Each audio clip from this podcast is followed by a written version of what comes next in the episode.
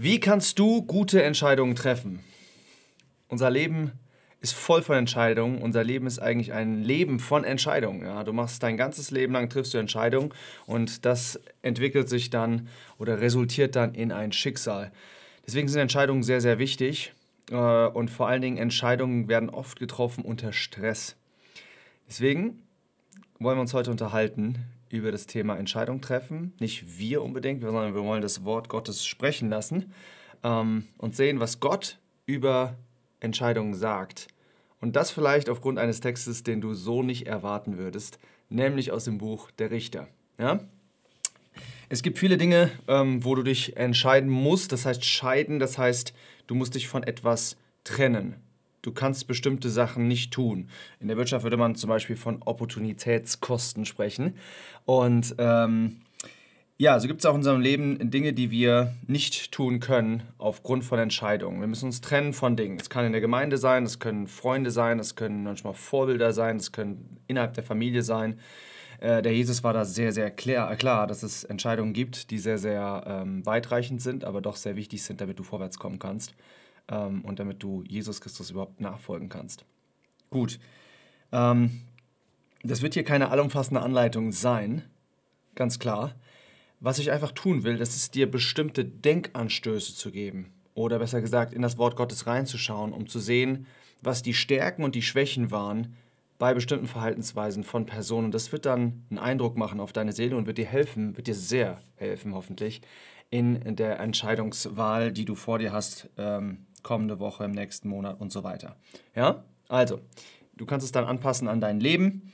Ähm, ich mache einen kurzen Flashback, weil wir hier gerade in einer Richterserie sind. Das heißt, äh, das ist nicht die erste Predigt, es gab schon Predigten, die davor waren. Ich fasse kurz zusammen, was wir bis jetzt gesehen haben. Wir haben in Kapitel 17 hatten wir gesehen, äh, dass da jemand war, der einfach sich gedacht hat, weißt du was, ich ähm, mache mir so ein bisschen meinen eigenen Gottesdienst, hat sein eigenes Gotteshaus gebaut, äh, hat sich dann Leviten geschnappt, ähm, der dann da als Priester gearbeitet hat. Das war alles nicht sehr, sehr gut. Also ein Problem auf der geistlichen Ebene, ja also Götzendienst ähm, oder falscher Gottesdienst, auf der geistlichen Ebene ein Problem. Kapitel 17 Geist. Kapitel 18 haben wir dann gesehen, dass da Leute kamen, die waren schweren Gemüts. Ja, das heißt, das, das spricht von der Seele. Das heißt, das waren Jungs, die sich einfach gesagt haben, weißt du, wir machen die Dinge so, wie wir das wollen. Und ähm, das sagen die auch einmal jemanden, äh, der denen nachläuft, weil die diesen äh, Leviten geklaut hatten. Die waren zu diesem Gotteshaus hingekommen und hatten den einfach weggenommen. Den, den Leviten haben gesagt, hey, arbeite doch für uns. Und der war mitgegangen. Und da war der ähm, Herr, ist dann hinterhergelaufen, dem dem das Haus gehört, hat gesagt, ihr habt mir meinen Leviten geklaut. Dann sagen die hier, weißt du was, wir ähm, hauen dir bald mal was über die Rübe, ähm, wenn du so weitermachst. Ähm, da sehen wir, dass auf der seelischen Ebene äh, große Verfehlungen einfach äh, da sind. Und dann wird das im Kapitel 19 die ganze Sache körperlich. Da haben wir dann gesehen, dass es zu einer Gruppenvergewaltigung gekommen ist von einer Frau. Also ganz, ganz schlimm. Ähm, wir sehen, die Probleme fangen auf der geistigen Ebene an, äh, geistlichen Ebene an, dann auf der seelischen Ebene und dann manifestiert sich irgendwann das, was du denkst, das manifestiert sich, zeigt sich dann irgendwann auch auf der körperlichen, körperlichen Ebene. Der, der seine Frau verloren hat, das war in dieser Hinsicht auch ein Levit, auch ein Geistlicher. Seine Frau war vergewaltigt worden. Er hat dann diese gruselige Tat getan, dass er die dann in Stücke geschnitten hat und in ganz Israel äh, verteilt hat, um den einfach den Leuten zu sagen, guck mal, was hier passiert ist. Und dann sagt er am Ende, richtet eure Blicke darauf, beratet und redet. Das ist wieder diese Dreiteilung, die wir sehen. Richtet eure Blicke, das heißt eure Gedanken, ja. Schaut mal drauf, was passiert, dann beratet, ja, da könnte man den seelischen Teil sehen, dass man sich berät mit anderen äh, zusammen und dann redet, benutzt eure Körper und und, und gibt ein Statement ab. Ja? Gut. Alle sind mega empört, ey, wie kann das, wie kann das äh, passieren hier in, in Israel, dass eine Frau vergewaltigt wird und so weiter. Und ähm, jetzt muss man eine Entscheidung treffen. Jetzt muss man eine Entscheidung treffen, aber wir wollen die richtige Entscheidung treffen. Und jetzt stellt sich die Frage, wie trifft man eine gute Entscheidung? Eine gute Entscheidung bedeutet, dass eine Entscheidung in Verbindung steht mit Gott, ja, weil nur Gott gut ist. Also, eine Entscheidung, die gut ist, ist eine Entscheidung, die von Gott kommt. Es ist eine Entscheidung, die du dir aus der Ewigkeit anschauen kannst und die nicht bereust. Vielleicht erstmal ganz kurz, warum treffen wir ungute oder ungeistliche Entscheidungen? Wir treffen ungeistliche Entscheidungen, weil sie eben nicht geistlich sind. Was ist das Pendant? Was ist das Gegenstück dazu? Es ist fleischlich. Ja? Fleischlich bedeutet menschlich. Ja? Wir denken bei fleischlich sehr oft schlecht, das stimmt auch, fleischlich ist eigentlich bedeutet schlecht, aber Fleisch bedeutet erstmal, ja, dass das, was wir sind, wir sind ja Fleisch unter anderem, ähm, in unserer Körperlichkeit. Ähm, und deswegen denk mal, wenn du denkst fleischlich, denk mal menschlich. Ja? Menschlich ohne Gottes Führung und menschliche Entscheidungen ohne Gottes Führung, die sind immer ungeistlich. Ja, auch wenn sie gut sind, auch wenn sie logisch sind, auch wenn sie sogar biblisch klingen, sie sind nicht geistlich, sondern sie sind menschlich. Und sie kommen dementsprechend auch aus dem Menschen heraus, das heißt aus der Seele heraus. Und die Seele, die entscheidet auf zwei Arten. Ja? Seele ist Wille, Verstand und Gefühl.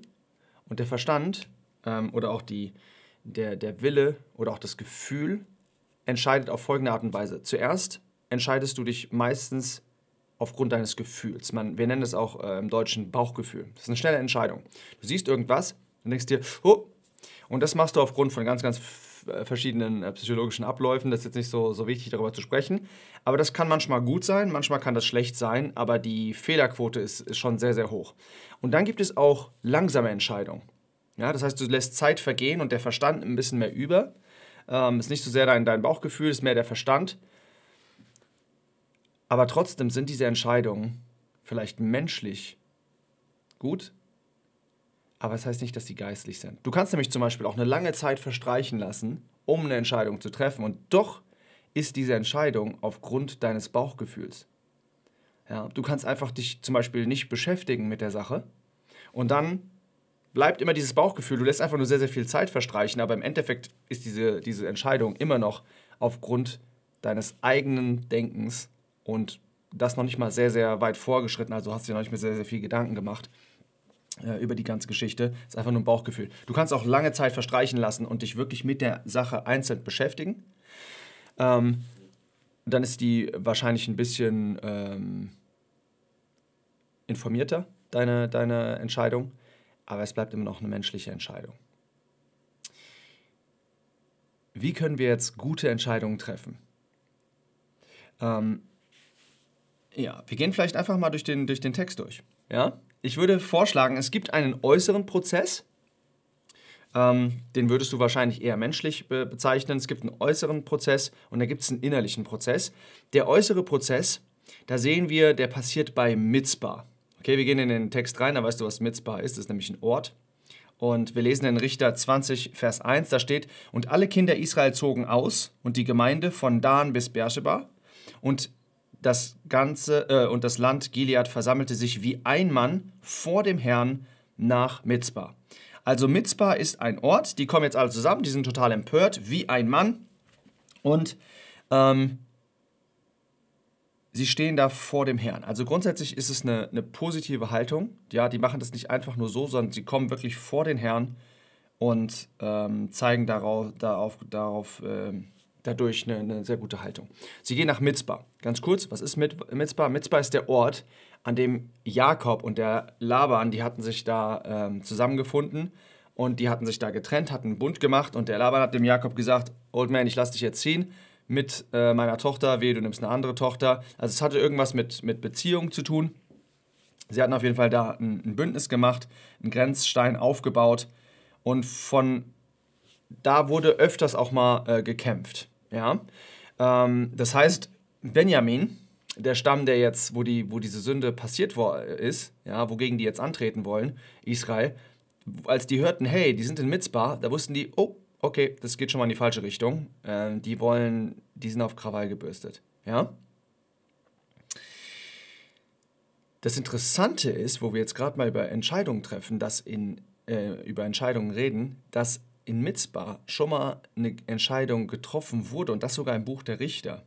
Und zwar ist es in Richter 11, das ist der Jefta. Ja, der Jefta, der Jefta, der hat schon einen richtig guten Namen. Äh, der Jefta, der musste gegen ähm, das Volk Ammon antreten. Und dann hat er gesagt, hey Gott, er hat nicht gesagt, hey Gott, er hat gesagt, Gott, ja, wenn du die mir in deine Hand gibst, dann soll das, was zur Tür meines Hauses herauskommt, mir entgegen, es soll dem Herrn gehören und ich werde es als Brandopfer opfern. Ja, was ist rausgekommen? Ein paar Verse weiter lesen wir. Als Jephtha nach Mitzbah kam, zu seinem Haus, siehe, da trat seine Tochter heraus, ihm entgegen mit Tambourin und Reigen. Und dann hat er das Unvorstellbare getan, dass er seine Tochter ähm, geopfert hat. Das ist so eine komische Story, die jeder sich durchliest und sich denkt, wie, wieso in aller Welt hat er das gemacht oder wieso hat er diesen Schwur getan? Also es ist so eine Geschichte, die man selbst unter, unter Christen kennt, wo man wirklich weiß, ah ja, da gibt es diese komische Geschichte mit dieser einen Tochter, wo der Vater die dann hinterher geopfert hat, weil er so einen komischen Schwur gemacht hat. Also das war vielleicht eine Sache, die hätte präsent sein sollen bei dem Volk Israel, weil da kommen wir gleich noch äh, drauf zu sprechen über einen Schwur, ähm, der nicht ganz so viel Sinn gemacht hat. Ähm, Gut, aber die erste Sache, die wir hier rausziehen können, ist, der Levit, der hatte Klartext gesprochen. Er hatte gesagt, hey, der hat seine Frau überall hingeschickt, ja, in Einzelteilen und hat gesagt, hey, wir müssen hier wirklich, wir müssen hier wirklich was tun und die sind zusammengekommen wie ein Mann. Das heißt, Klartext 1. Es ist gut, Klartext zu sprechen und es führt Leute zusammen, wie ein Mann aufzutreten. Transparenz, klare Worte sind immer wichtig. Die nächste Sache, die wir sehen, ist, was wichtig ist bei einer Entscheidung, das ist eine genaue Untersuchung der Sache. Nämlich, wir sehen in Vers 3 dann, die Kinder Benjamin, die hörten, dass die Kinder Israel nach Mitzbah hinaufgezogen waren. Also sie haben gedacht, uh, okay, das geht, geht vorwärts. Und die Kinder Israel sprachen dann, redet, wie ist dieses Böse geschehen? Das heißt, die kommen jetzt nicht an und ähm, ziehen sofort los, Israel, sondern ähm, sie gehen zu dem Zeugen hin, zu diesem Leviten und sagen, hey, wir wollen uns mal dein Zeugnis anhören, jetzt sag uns nochmal ganz genau, wie das passiert ist. Und das ist eine Sache, die grundsätzlich für Entscheidungen sehr, sehr wichtig ist. Wir sehen das auch zum Beispiel äh, im Alten Testament, wenn der Priester zum Beispiel einen Leprakranken untersuchen musste, da musste der auch ganz genau hinschauen und sehen, ob die Sache so ist, ob es wirklich da Böses gibt. Weil wir sind sehr, sehr schnell dabei, draufzuhauen auf etwas, wo wir sagen, hey, das ist total böse und dann hinterher merken wir vielleicht, das war gar nicht böse. Ja? Es ist sehr, sehr schlecht, irgendwas, ähm, ja, was, was rauszuoperieren, ja, was im Endeffekt gar nicht böse ist. Ähm, schon in der Chirurgie muss man da sehr, sehr stark aufpassen, dass man da keinen Fehler macht. Auf jeden Fall, ähm, wie viel mehr noch im Moralischen. Ähm, okay, sie hören sich das genau an, das, das Böse, und ähm, danach, der Punkt ist, sie handeln danach mit Entschiedenheit. Weißt du, es ist manchmal der Fall, dass Leute sich Böses anschauen und sehen, ja, stimmt, ist böse. Und dann zieht einfach jeder wieder zurück in sein Haus und denkt sich, ja, schade eigentlich, dass sowas vorkommt, aber keiner macht was. Aber hier ist es anders, es ist Entschiedenheit, ja. Da sehen wir, die hören sich die Story an und dann steht das ganze Volk auf wie ein Mann und die sagen, wir wollen nicht gehen, jeder zu seinem Zelt und nicht einkehren, jeder in sein Haus, sondern dies ist die Sache, die wir jetzt an Gibea tun wollen. Ziehen wir gegen diese Stadt nach dem Los.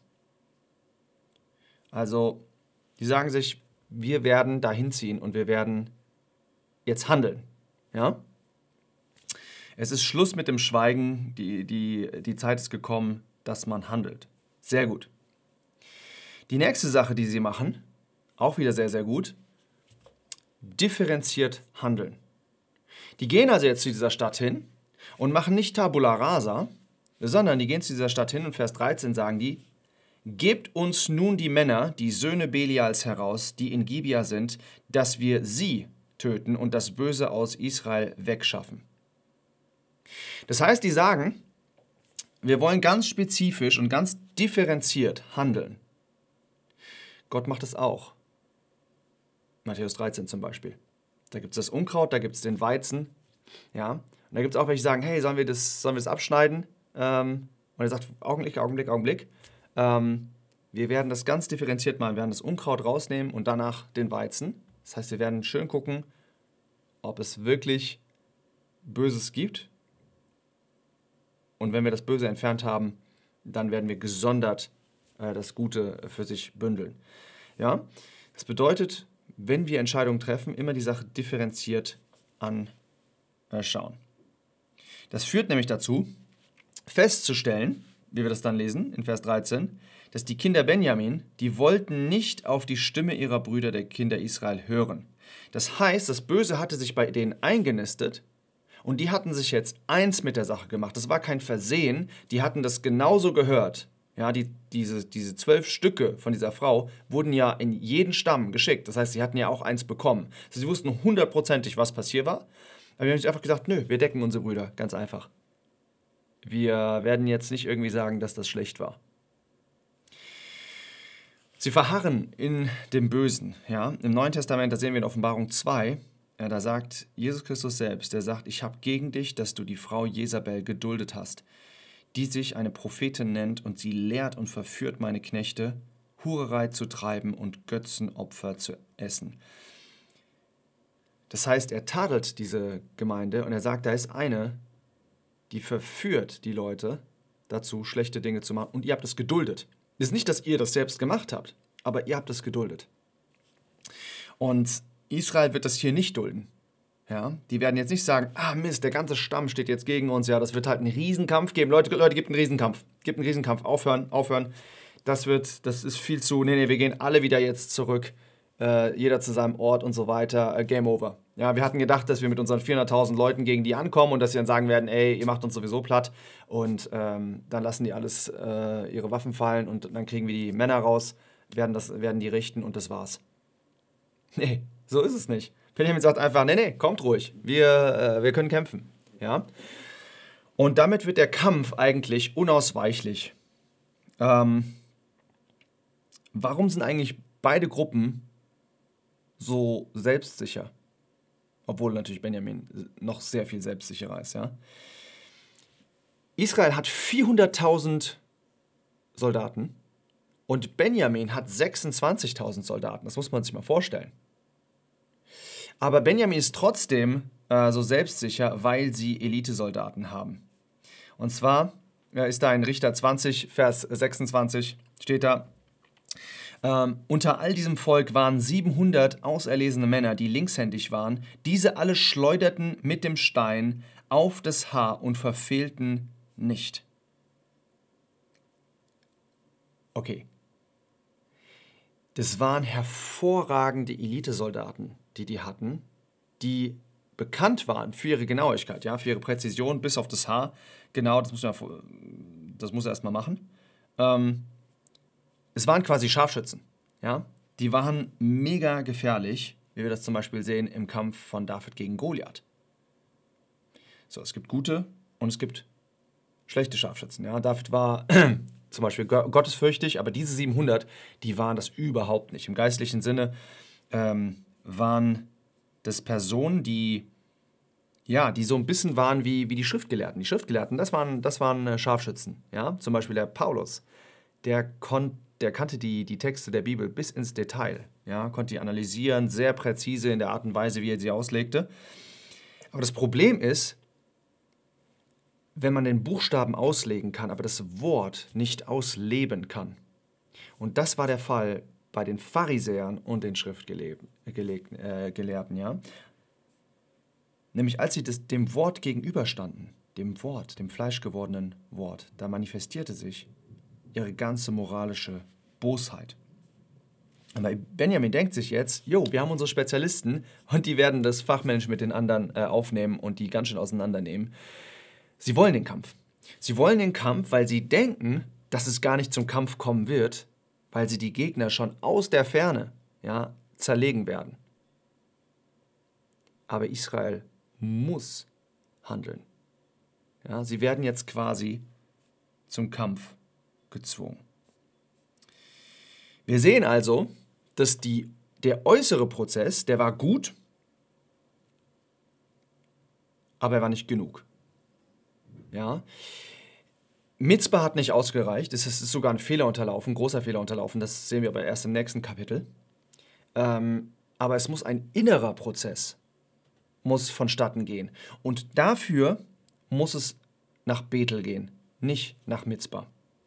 Und zwar äh, Richter 20, Vers 18. Und die Kinder Israel machten sich auf und zogen hinauf nach Bethel und befragten Gott und sprachen, wer von uns soll zuerst hinaufziehen zum Kampf mit den Kindern Benjamin? Und der Herr sprach, Judah zuerst. Okay, erstmal passiert etwas sehr, sehr Gutes. Sie ziehen wieder nicht direkt in den Kampf. Wir sehen wirklich, dass sie ganz, ganz langsam vorangehen. Obwohl der Kampf unausweichlich ist, ziehen die erstmal genau in die andere Richtung, nämlich in den Norden. Ja, von Mitzbah hätten die eigentlich nach unten ziehen müssen, nach Gibea, aber sie ziehen nach Norden, weil sie sich doch nochmal ähm, ja, rückversichern wollen. Sie wollen doch zu Gott gehen und sie gehen nach Bethel. Das ist erstmal gut. Ja, das ist erstmal gut. Und doch muss ich diesen Teil hier unter die Überschrift setzen. Ein kleiner Fehler. Ein kleiner, aber doch sehr wichtiger Fehler, auf den Gott zurückkommen wird, weil das im Endeffekt ihre Haltung zeigt. Denn sie fragen, wer von uns soll zuerst hinaufziehen? Wer? Sie fragen nicht, ob sie ziehen sollen, sondern einfach nur, wer ziehen soll. Sie fragen also direkt nach der Kampfstrategie, anstatt erst einmal grünes Licht für den Kampf überhaupt zu bekommen. Und das ist so wichtig, ja. Gott wollte sicherlich, dass die Ungerechtigkeit geklärt wird. Und es war auch sicherlich mit Kampf verbunden, das ist auf jeden Fall der Fall. Aber hier zeigt sich halt die, die, die Haltung des Volkes. Ja? Sie hatten die Anfangsfragen, hatten sie für sich geklärt. Und jetzt wollten sie mit Gott so die nächsten Schritte machen. Das Interessante ist, dass David in einer ähnlichen Situation war und wir sehen, wie er handelt. David war der Mann nach dem Herzen Gottes und er sagt in 2 äh, Samuel 2, Vers 1, da befragte, Gott, äh, da befragte David den Herrn und er sagt, soll ich in eine der Städte Judas hinaufziehen? Und der Herr sprach zu ihm, zieh hinauf. Und David sprach, wohin? soll ich hinaufziehen? Er sprach nach Hebron. Ja? Also zuerst fragt der David, soll ich das überhaupt machen? Und dann, wie soll ich das machen? Und Israel macht das nicht. Sie haben also, sie, sie handeln also schon sehr, sehr stark in Selbstsicherheit. Okay, wir machen das jetzt so und da muss Gott einfach nur sein Ja und Amen dazu geben. Und Gott muss diese Selbstsicherheit leider aufdecken und sie disziplinieren, auch wenn sie nicht alles falsch machen. Und das ist super wichtig. Ja, weil oft verstehen wir das nicht, dass Gott manchmal Teile unseres Weges sowohl segnen als auch richten kann. Es ist nicht immer alles falsch, aber es ist auch halt nicht immer alles richtig. Und deswegen muss Gott jetzt wirklich mit dem Skalpell dran gehen und muss ihnen helfen, das zu verstehen. Und er beginnt bei dem Gericht bei Juda. Das Gericht Gottes, das beginnt bei dem Haus Gottes. Juda war ein sehr, sehr wichtiger Stamm. Ähm, und ist eigentlich mal interessant, sich überhaupt Gedanken darüber zu machen, warum Juda. Interessant ist doch, dass im Kapitel 17, ja, das geistliche Problem, wo das angefangen hat, dass das bei in Juda war. Ja, da war ein Jüngling aus Bethlehem, Juda, und der war sogar von dem Geschlecht Juda. Also das eigentliche Problem hatte in Juda angefangen mit dem ganzen Götzentum und so weiter. Und Judah, ja, ist auch ganz interessant in der Geschichte von Judah, dass Judah äh, auch in seiner eigenen Geschichte mal gefallen war. Also der Mensch Judah, nicht der Stamm Judah, sondern der Mensch äh, Judah, der den Stamm hinterher ähm, ins, ins Daseins äh, berufen hat. Der Stammesvater im Endeffekt. Der war in 1. Mose 38, war er auch gefallen in moralische, sexuelle Sünde, hatte dann aber die Gnade verstanden. Und er war derjenige gewesen, Judah war auch derjenige gewesen, der seine Brüder zur Buße geführt hat. Gott will da vielleicht andocken, einfach sagen, Leute, denk mal drüber nach, Judah, was du äh, gemacht hast in der Vergangenheit, was deine Geschichte ist. Judah und Benjamin hatten auch eine geschichtliche äh, Nähe. Das bedeutet, Judah hatte Benjamin mitgenommen zu Josef ähm, und hatte Bürger für ihn getragen. Also die, die, die waren nah beieinander, die waren auch geografisch zum Beispiel nah beieinander. Äh, nämlich Judah war hatte Grenzen an Benjamin. Und Judah war derjenige, der auch äh, den Platz Rubens eingenommen hatte, in was das äh, Erstgeburtsrecht angeht, nämlich dass er, äh, Ruben hatte das verwirkt und Judah hatte das eingenommen. Deswegen war auch Judah äh, dann während der Wüstenwanderung ähm, derjenige gewesen oder der, der, Stamm, der die Führung eingenommen hat. Aber ich denke, das Wichtigste, vielleicht so ein kleines Nugget, äh, das Wichtigste, glaube ich, ist, dass Juda auf Shiloh hinweist. Nun, was ist das?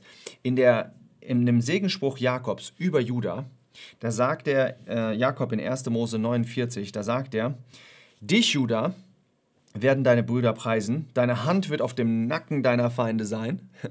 Das ist schon mal sehr krass. Ähm, er wird also jemand sein, der sehr, sehr erfolgreich sein wird, auch wenn es um Kampf geht. Aber dann wird ganz, ganz vieles gesagt. Der Zepter, das Zepter wird aus Juda kommen, der Herrscherstab. Und dann steht da, bis Shiloh kommt. Und wisst ihr, was das Hauptproblem ist in dieser ganzen Serie, was wir gerade sehen? Das ist, dass das Gotteshaus, was eigentlich in Shiloh ist, dass es nachgemacht worden ist in Kapitel 17 bei dem Haus ähm, von Micha und dass hinterher der Levit dann in Götzendienst verfallen ist und so weiter, dass man eigentlich ein falsches Gotteshaus gemacht hat. Und das ist ein Wink mit dem Zaunfall, ja, bis Shiloh kommt. Gott will eigentlich nach Shiloh. Die Lösung soll eigentlich in Shiloh sein. Er will eigentlich darauf hinzeigen. Und er sagt deswegen Judah zuerst. Und Judah weiß, der Sieg wird eigentlich erst kommen, wenn Shiloh kommt. Ja, wenn Shiloh da ist. Ähm, Judah soll zuerst ziehen. Das bedeutet, Judah wird den meisten, den größten Verlust erleiden. Es wird ihn am meisten schmerzen, diese, äh, dieser Kampf. Ähm, und dann passiert es, dass 22.000 Menschen ähm, getötet werden, und zwar von Israel. Das heißt, am Anfang, Israel macht das Richtige, geht in Kampf. Gott hat gesagt, Judah zuerst. Die tun das, was Gott eigentlich sagt und 22.000 Menschen werden getötet. Man könnte sagen, boah, das ist eine Niederlage, war komplett falsch, wir hören sofort aus. Und da steht da, nee, das Volk fasste Mut, die Männer von Israel, und sie stellten sich wieder in Schlachtordnung auf, an dem Ort, wo sie sich am ersten Tag aufgestellt hatten. Es heißt nicht immer, dass wenn es eine Niederlage gibt, dass man auf dem falschen Weg ist. Man soll nicht verblendet sein, natürlich müssen wir hören, was Gott sagt, aber manchmal kann Gott dir ganz klar gezeigt haben, mach das, tu diese Sache und das Erste, was du erfährst, ist erstmal eine fette Niederlage. Dann will ich dir sagen, das Volk fasste Mut. Bleib in Position, mach weiter. Gott macht ein Werk durch dich, aber er macht vor allen Dingen ein Werk an dir. Und das siehst du vielleicht jetzt gerade nicht. Du bist trotzdem auf dem richtigen Weg. Was ist diese Arbeit? Die Gott an den Seelen macht. Wir sehen es im nächsten Vers. Und zwar, die kommen zurück von ihrer Niederlage, haben sich wieder aufgestellt in ihrer Schlachtordnung und dann fangen sie aber an zu weinen. Und dann sagen sie, kommen sie wieder zum Herrn und sagen, soll ich wieder ausrücken zum Kampf mit den Kindern? Und dann sagen sie, meines Bruders Benjamin.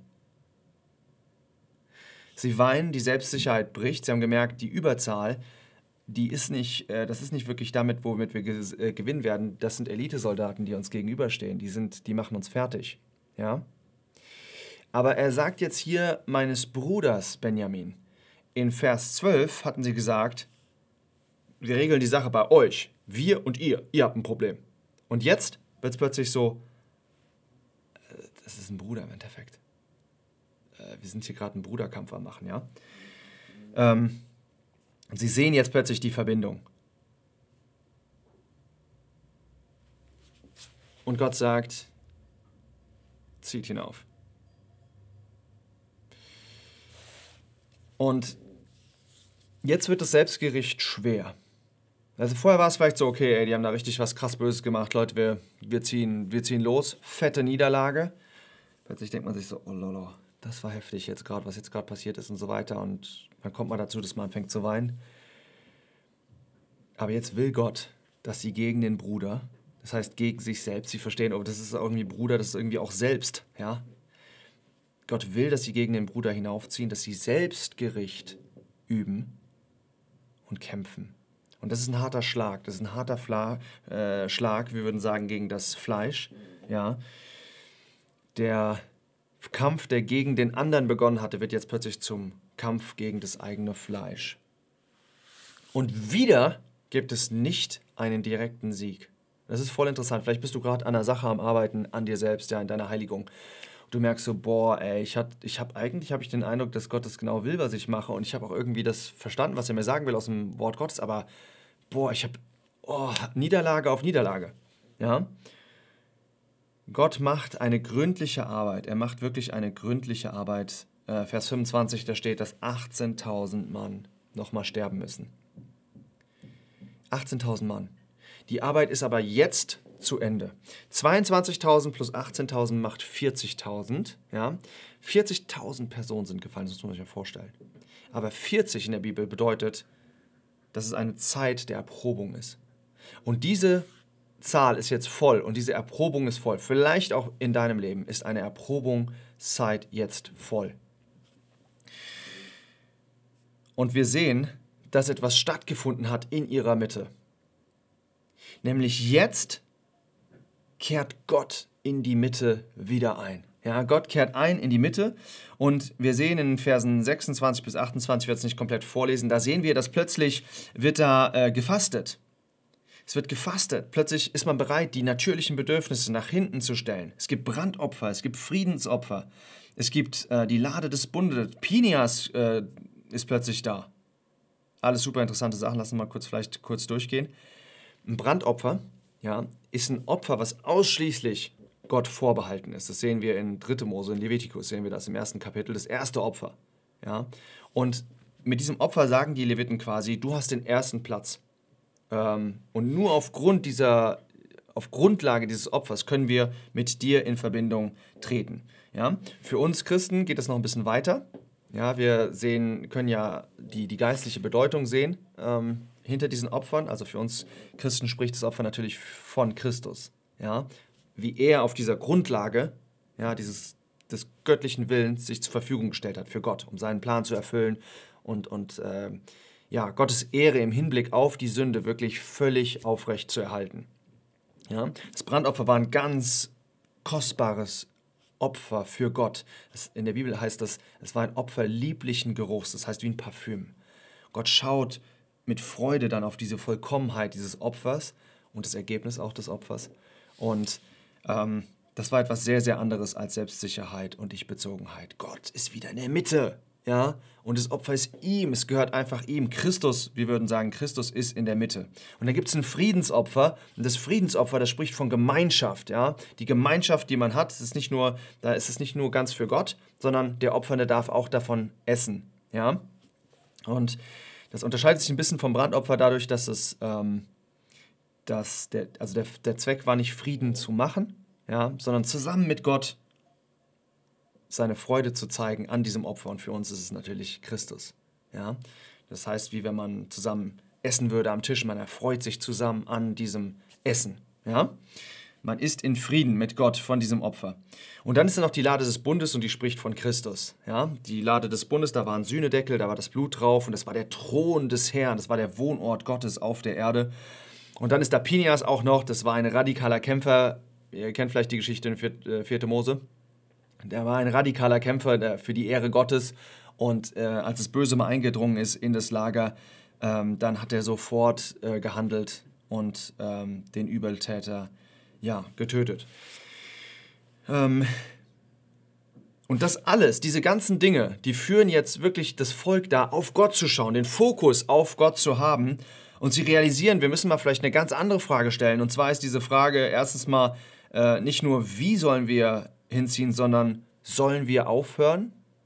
Ja, sie stellen jetzt am Ende die Frage, die sie eigentlich am Anfang hätten stellen sollen. Und interessant ist, dass Gott nicht sagt, nein.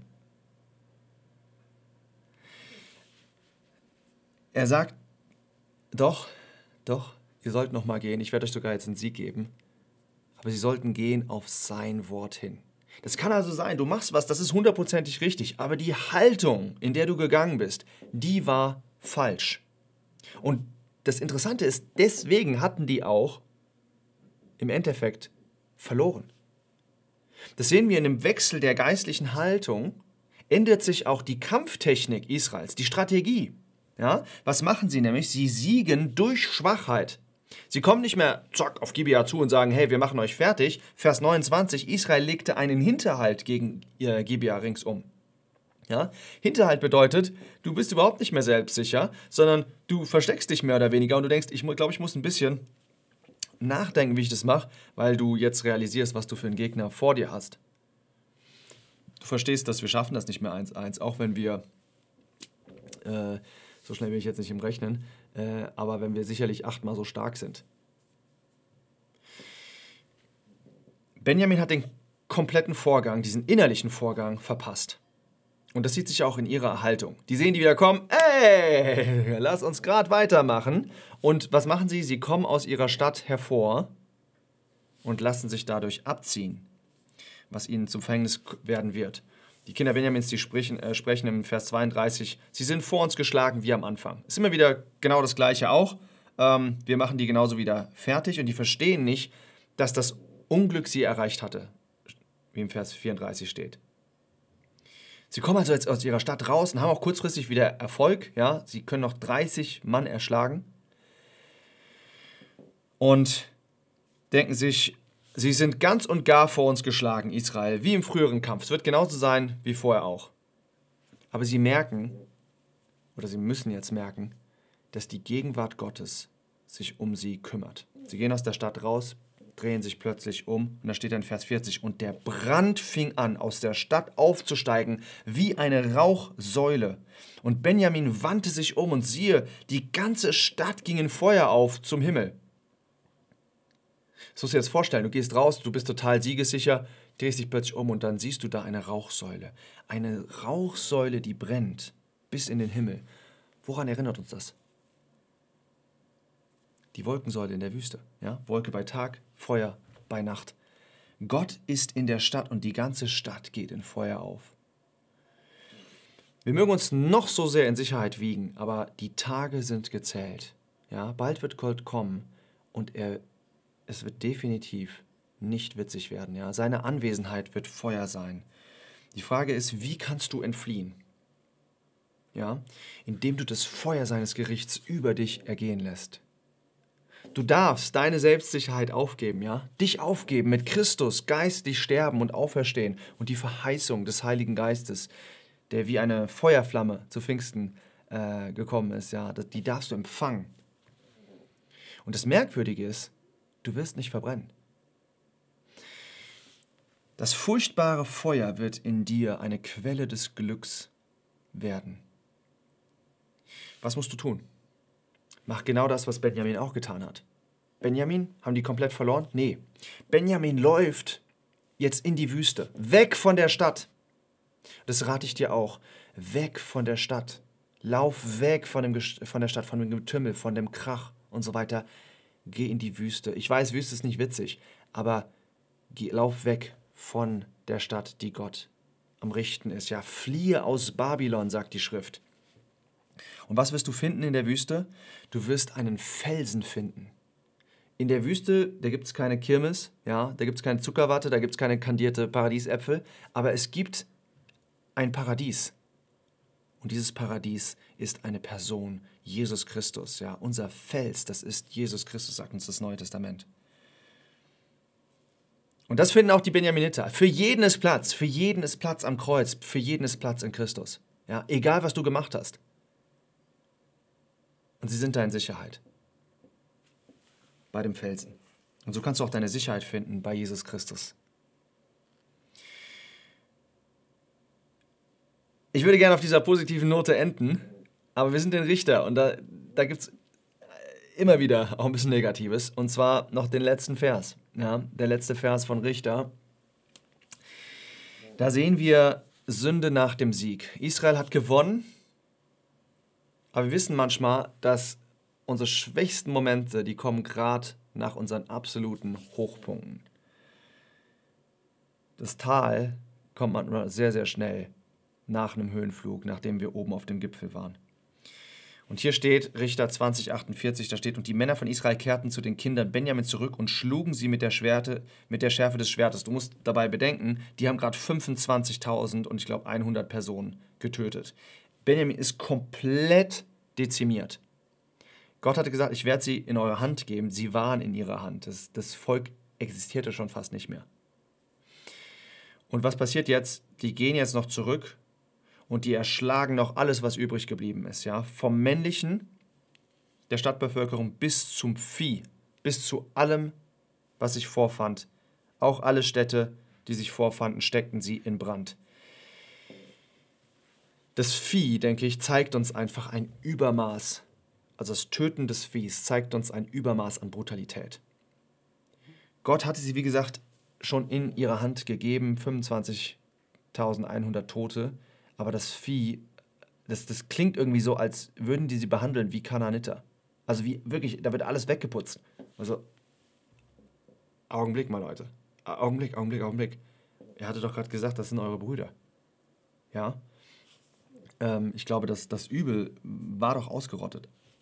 Aber sie schlagen rein. Und inwieweit ist es auch eine Gefahr, dass wenn du gesiegt hast, ähm, dass man dann zu brutal ist und dass man viel zu weit geht. Das kommt wieder von uns, ja, aus unserem Fleisch. Und diese Tat wird ihnen zum Verhängnis werden. Wir werden das sehen in dem nächsten Video. Aber bevor wir das machen, bevor wir weitergehen, ähm, kurz noch eine Zusammenfassung. Denn wir wollten uns darüber, darüber unterhalten, was die Punkte waren, die wir tun sollten, wenn wir das nächste Mal eine Entscheidung treffen. Und ja, hier sind sie. Das ist das, was wir gesehen haben heute. Das erste ist Selbstsicherheit zu richten. Das zweite ist Gott in das Zentrum zu stellen. Das dritte ist, Gott zu fragen, erstmal, ob ich das überhaupt machen soll und dann wie. Dann Klartext zu sprechen. Genau die Sache zu untersuchen. Entschiedenheit zu zeigen. Differenziert zu handeln. Dann durchzuziehen, trotz Niederlagen.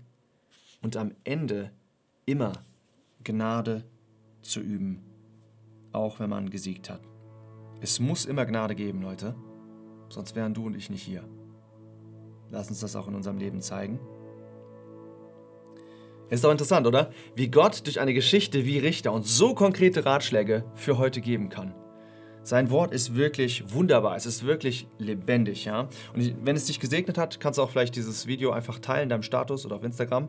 Auf jeden Fall, wir werden uns nächsten Sonntag schon das letzte Kapitel anschauen. Wow, das ging ziemlich schnell schon, diese Serie. Letzten Son äh, äh, nächsten Sonntag gibt es das letzte Kapitel. Ich freue mich sehr drauf. Vielen Dank, dass du mit dabei gewesen bist. Vielen Dank für deine Gebete. Und dann würde ich sagen, bis zum nächsten Sonntag.